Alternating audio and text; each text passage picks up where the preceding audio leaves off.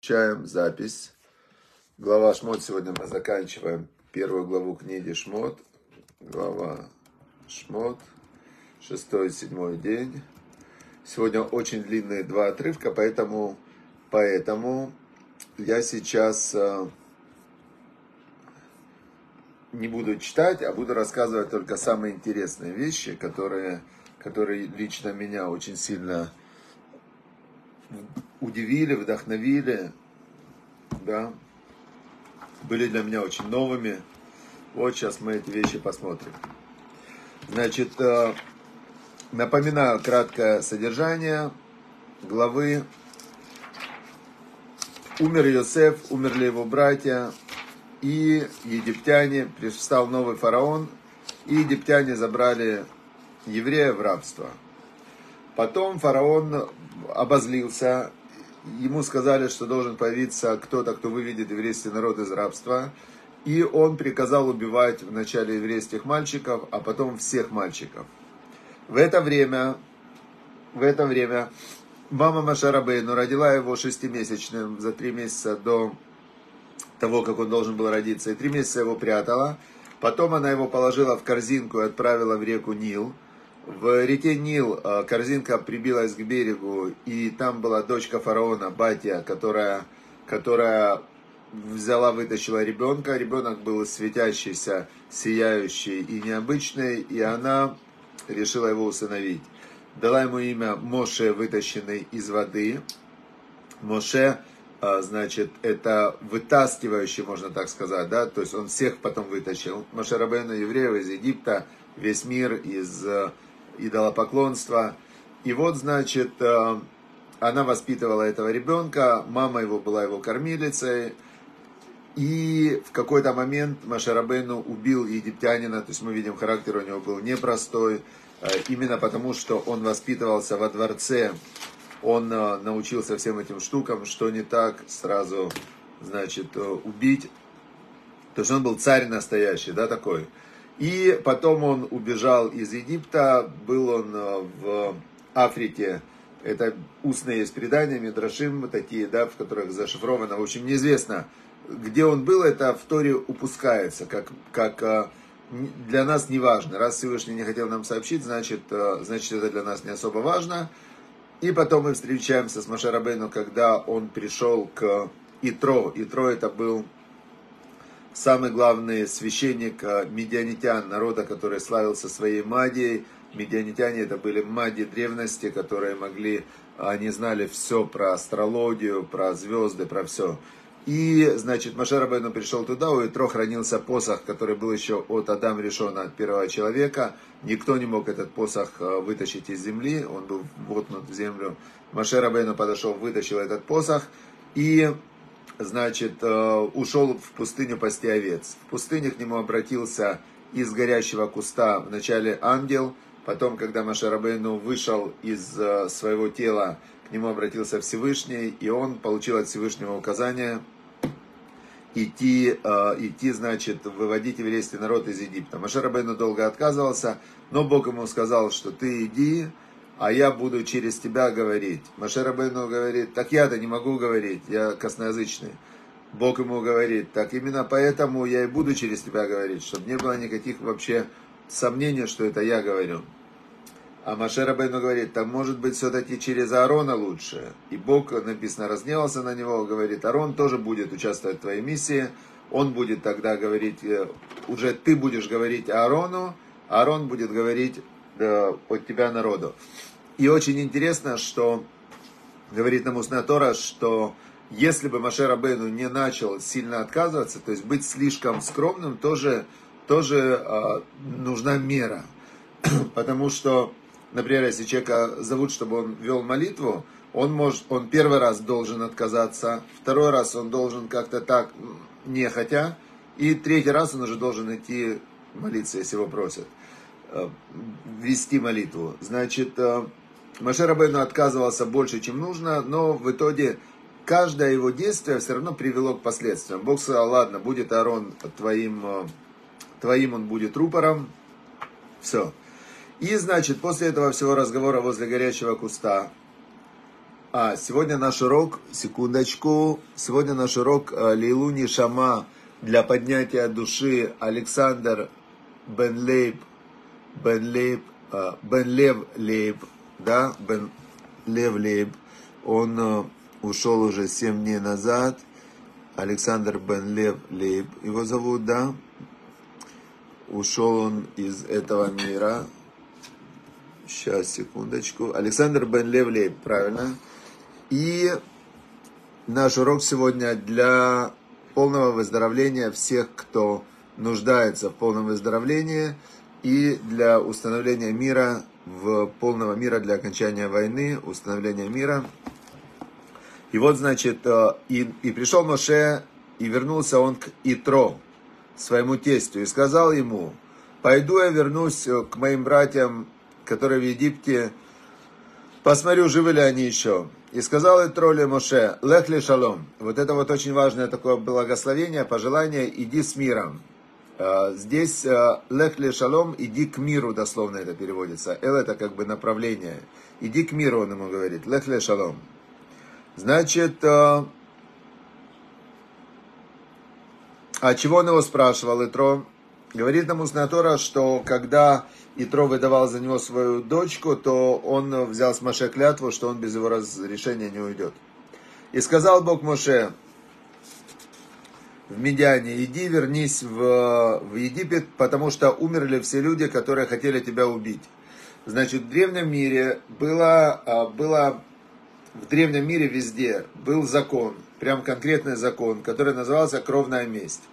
То есть сейчас этот закон сохранился в некоторых странах, там, мусульманских, Африка, Чечня, то есть кровная месть. Но раньше, по Торе даже, да, то есть есть такое понятие «гоэль-дам», кровная месть.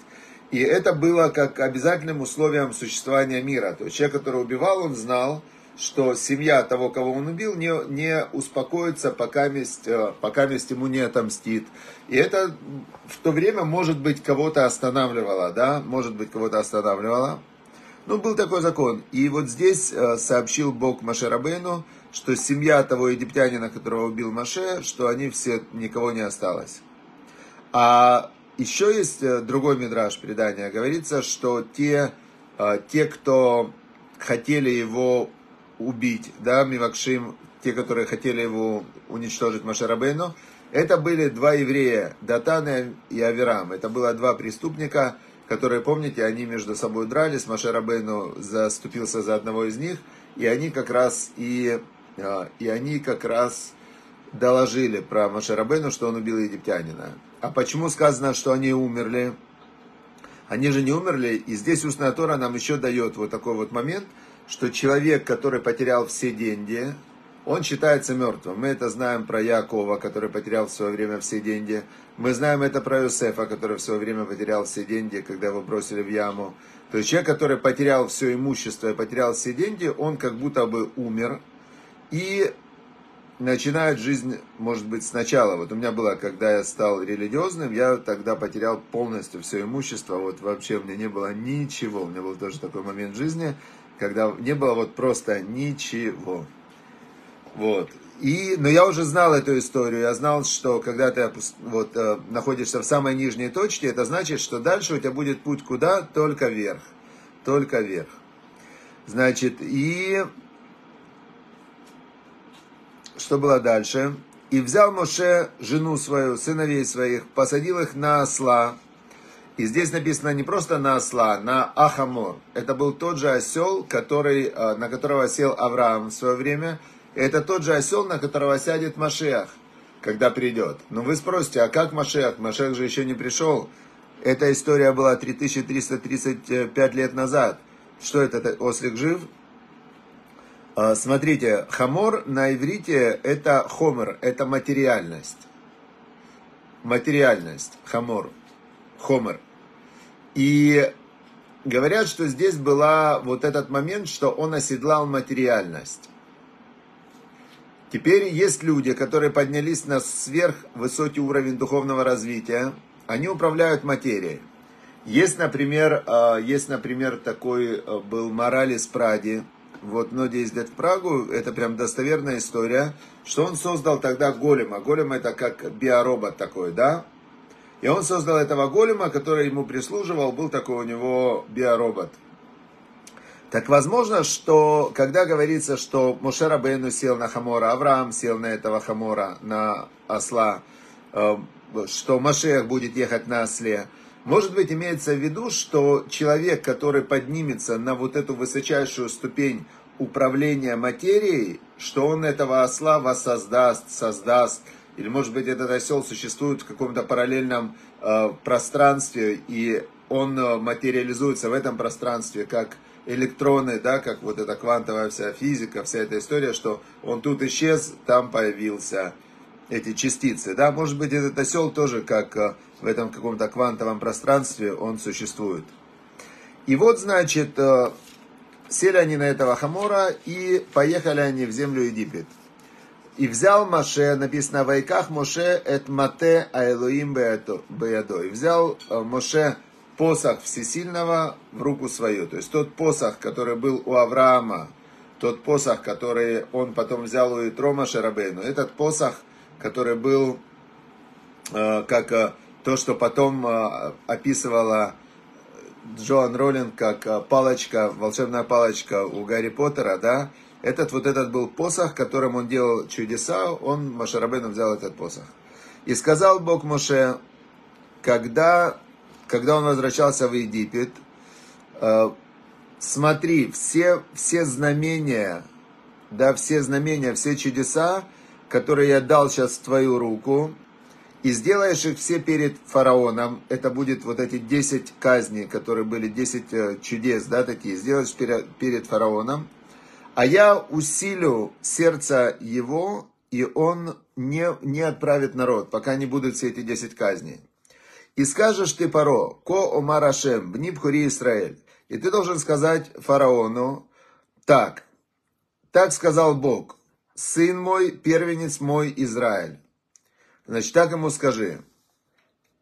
И скажи ему также, что я сказал, Бог сказал, прислать, отослать сына моего, чтобы он мне служил, и он откажется посылать его.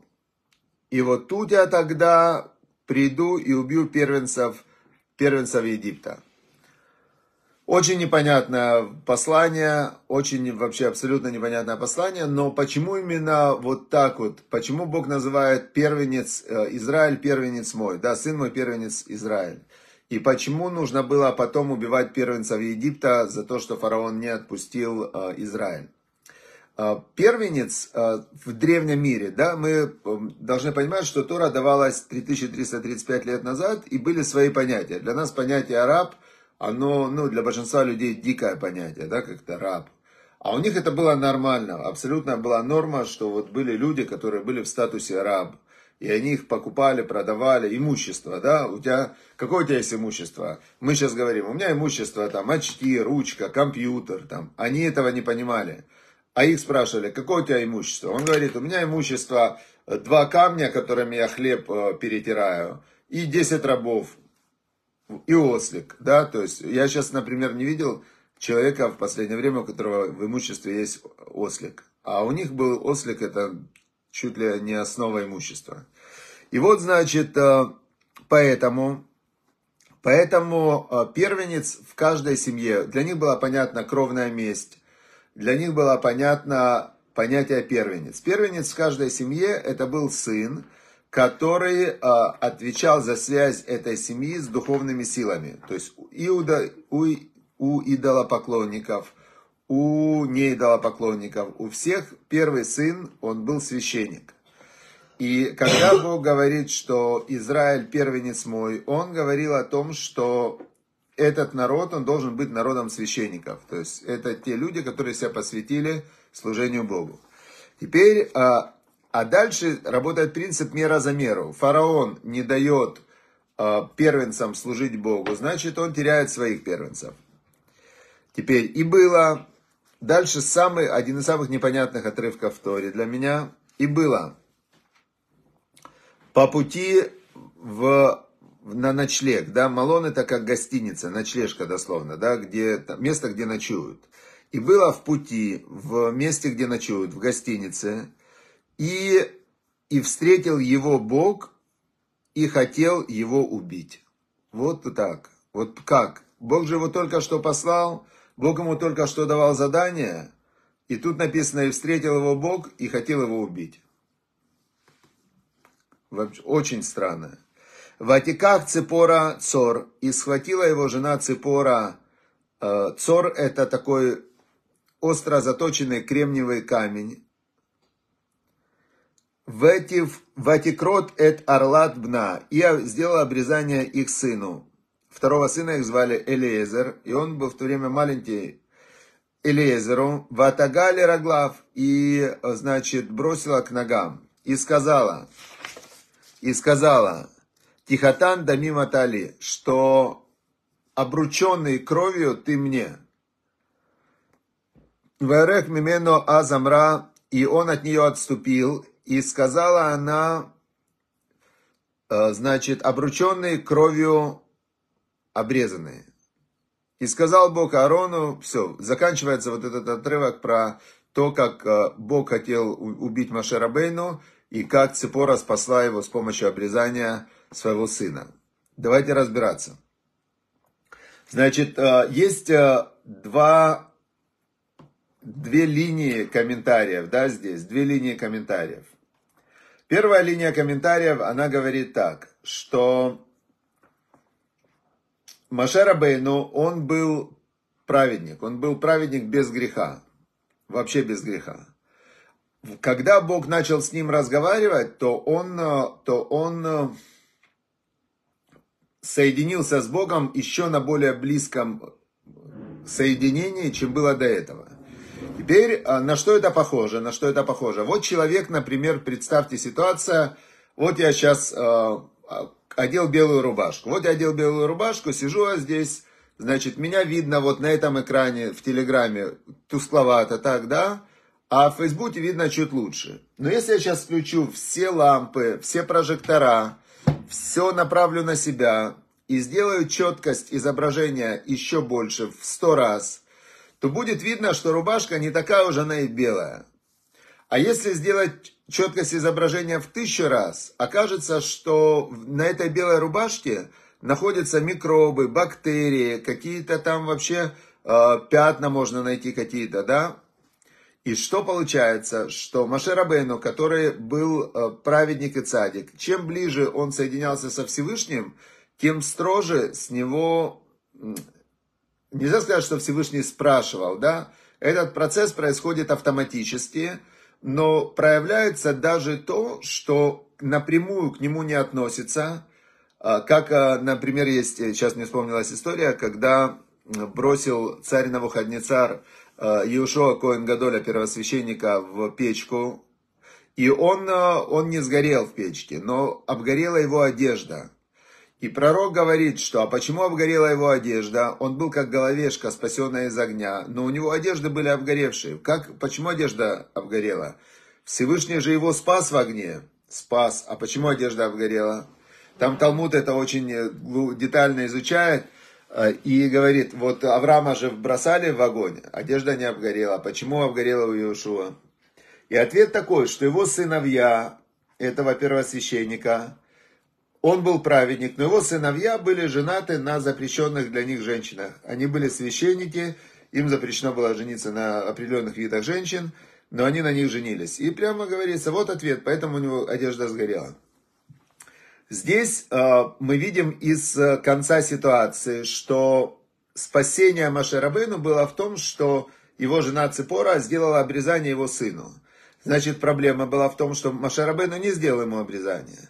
Почему он не сделал ему обрезание? Есть две версии. Одна версия, что когда э, он женился, то Итро сказал ему, что одного сына ты отдаешь на воспитание мне, и я его буду воспитывать так, как э, я считаю нужным по своим каким-то там религиозным воззрениям.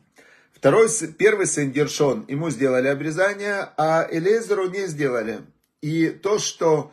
Моше Рабейну отдал сына на воспитание своему тестю, да, и то, что он его не сделал ему обрезание. В момент, когда Моше Рабейну шел выполнять миссию от Всевышнего, это вышло в то, что это была огромная проблема, И удельный вес этой проблемы был настолько велик, что она чуть не, чуть не убила Моше Рабейну, чуть не уничтожила. Не то, что Бог это сделал, да? Когда мы говорим, что Бог кого-то накажет, Бог кого-то за грех там уничтожит, что человек болеет или у него проблемы за какие-то грехи, это не значит, что Бог делает ему эти проблемы. Бог создал систему, которая работает по определенным законам. И если я сейчас подойду и засуну пальцы в розетку, то я не могу обвинять розетку, что розетка меня ударила током. И Бог меня не наказал за то, что я засунул пальцы в розетку. То, что я засунул пальцы в розетку и меня ударило током, это следствие моего неправильного поведения. И вот здесь мы видим, что Моше Рабейну попал в ситуацию, где какое-то его поведение было неправильным. И тут есть спор. Одни говорят, что из-за не... того, что сын был необрезанный. Вторые говорят, что на самом деле то, что сын был необрезанный, это не причина, чтобы Моше Рабейну умер. Но то, что Моше Рабейну был на таком уровне праведности, что вот именно на этом уровне праведности, когда он был просто уже ну вот со Всевышним прямо ближе некуда, то даже такая маленькая вещь, которая ну, в другой ситуации его бы не, не была бы для него проблемой, в этой ситуации она стала для него проблемой. То есть, понятно, да? Каждый проступок для кого-то, например, для кого-то, например, вот, знаете как? Вот не убить человека, это, это, как бы, сейчас, это заслуга или не заслуга? Для большинства людей не убить человека, это не заслуга, то есть это нормально для большинства людей никого не убивать. А вот, например, человек какой-то преступник или там он... убийца-маньяк, и потом он, или он палач, да, он работал палачом, и в какой-то момент он э, остановился и говорит, все, я больше не буду убивать. Вот для него в этот момент это заслуга, потому что если до этого он убивал, то в этот момент, когда он ушел с этой ступени зла на ступень зла меньше, это, это уже становится заслугой. Теперь, э, не, не прийти в синагогу, На, на молитву, это преступление или не преступление? Ну, для большинства людей это вообще не преступление. А если человек всю жизнь ходил на молитву, и он, значит, прям ни разу не пропускал, а потом он утром проснулся такой, включил телевизор и говорит, а, не буду больше молиться. Вот для него это стало преступлением, не прийти на молитву в синагогу. Понятно, да, что все очень зависит от духовного уровня человека в этот момент. Значит, Моше Рабейну, здесь мы видим, что он спасся. Его спасла жена Ципора, сделала обрезание, все. И сказал Бог Аарону, теперь Бог а, проявлялся Аарону, тоже у Аарона было пророчество, брат Моше, чтобы он вышел в пустыню, встретил Моше. Отсюда мы видим, что колено Леви, колено священников в Египте, они не были в рабстве, они не работали со всеми, они свободно могли заходить, выходить. Мы видим, что Моше Рабейну, Аарон, они были... У них была свобода передвижения. Встретились они, дальше я чуть пропускаю, пропускаю, пропускаю, до момента, когда, значит, они пришли, собрали старейшин, старейшины поверили, что Моше Рабейну пришел выводить еврейский народ, что Бог с ним разговаривал, народ поверил, что Моше Рабейну пришел от Бога, что он пророк и их сейчас выведет, все начали радоваться, пришли Моше и Аарон и сказали, к фараону. Докладывают фараону, что сейчас пришли, значит, Аарон, глава колена Левия, глава, можно сказать, еврейского народа в то время, и, значит, Моше Рабейну, его брат, которого давно не было, пришли они с каким-то сообщением. Пришли они, представьте себе ситуацию, фараон, тысяча человек свита, вокруг вот эти все пирамиды, он весь в золоте, там у него мумии, там у него, ну, в общем, вообще просто... такой как, ну, вообще спектакль, открытие Олимпиады или чемпионата мира по футболу в Катаре. И заходит, значит, туда Моше Рабейну и Аарон, два таких, Аарону было восемьдесят три года, Моше Рабейну восемьдесят лет, Моше Рабейну с посохом, с посохом, который еще был посох первого человека. Вот они такие заходят и говорят такой текст. Так сказал Бог, всесильный Израиля. Пошли, народ мой, и будут они праздновать мне в пустыне. То есть, текст идет прямым текстом, это как Бог говорил из горла Моше, а Моше произносил эти слова, Аарон эти слова передавал фараону. И сказал фараон, сидит такой фараон на, верш, на вершине, такой трон. И сказал фараон, кто это Ашем, кто это Бог, который я должен слушаться его голоса? Кто это вообще такой? Не слышали? Лишалах это Израиль, отправить Израиль, это рабы, которые здесь у нас работают. Но я дайте это Ашем, не знаю я Бога. И также Израиль я не отправлю. Так он им ответил. То есть ответ абсолютно логичный, понятный. То есть приходят каких-то два человека, рабы, представители народа рабов. Где этот Бог был, что они попали в рабство вообще? Непонятно. И говорит, отпусти главе самой мощной стране в мире, самой большой армии. И сказали, они ему отвечают, это Бог евреев, а евреям не крали, но он, он возвал к нам, значит, чтобы мы пошли путь три дня в пустыню, и там мы должны принести жертву Богу Всесильному, чтобы Он не поразил нас эпидемией или мечом. Так они сказали. То есть они говорят, смотри, ты Бога не знаешь, а мы Бога знаем. И если мы не пойдем это не сделаем, Он нас, еврейский народ, поразит, значит, эпидемией или мечом. И сказал им царь Египта, чего вы мешаете народу, он им говорит, чего вы мешаете народу работать? Идите, и тоже сейчас вас, вы были освобождены от работы, колено священников, колено Леви, а сейчас вас, значит, нагрузят работой. Потом он и сказал фараон, ладно, их не, не трогайте, а возьмите всему народу, которые рабы, которые работают, им добавьте нагрузку. Раз у них есть время думать про Бога, значит, у них они не слишком нагружены. Пускай они, значит, там, где они работают, раньше им давали солому, чтобы они делали кирпичи, а теперь они пусть ходят, собирают эту солому. Значит, в общем, им нагрузили работу, нагрузили там, все на них больше стали еще притеснения. И вот заканчивается глава. Чем она заканчивается? Она заканчивается тем, что сыны Израиля, они, наоборот, начали возмущаться на Моше Рабейну и Аарона. Что ж это такое? Вы же пришли нас спасать. Сказали, что Бог послал вас спасать. А нам еще хуже стало. Задали они законный вопрос. Значит... И тогда Моше Рабейну обратился к Богу и сказал, Бог, зачем ты делаешь плохо этому народу? Зачем ты меня сюда послал? С тех пор, как я пришел к фараону, говорить от твоего имени стало хуже этому народу. И ты никого не спас. И сказал Бог Моше, вот теперь увидишь то, что я сделаю фараону, что рукою сильную он вас отошлет, и он вас выгонит просто из своей земли. Значит, все, на этом глава заканчивается. Что мы отсюда, что мы отсюда можем для себя понять? Первое, в очередной раз очень четко и ясно видно, что не может человек понять Бога. Не может. То есть, когда мы говорим о Боге, то каждый пытается описать Бога, что если бы я был Богом, я бы думал так. То есть мы накладываем на Бога свои какие-то мысли, проекции, ожидания и так далее. Это все к Богу не имеет отношения.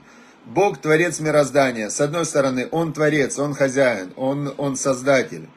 Он абсолютно вне, вне наших представлений о том, как должна двигаться система. Да? То есть мы, когда пытаемся предсказывать, куда будет двигаться система, мы...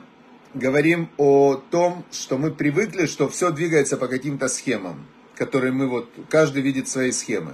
Теперь Бог, творец мироздания, Он эти схемы создал. И, в принципе, мир работает по этим схемам. Но Бог, творец, Он выше всех этих схем и выше всего вот этого. Теперь мы видим из Его проявления, как это было в Египте, мы учим какие-то для себя идеи, да, как, как работает этот мир. Каждый раз, когда мы изучаем, что Бог делал, как Он делал и так далее, то мы входим в соприкосновение личное, индивидуальное со Всевышним.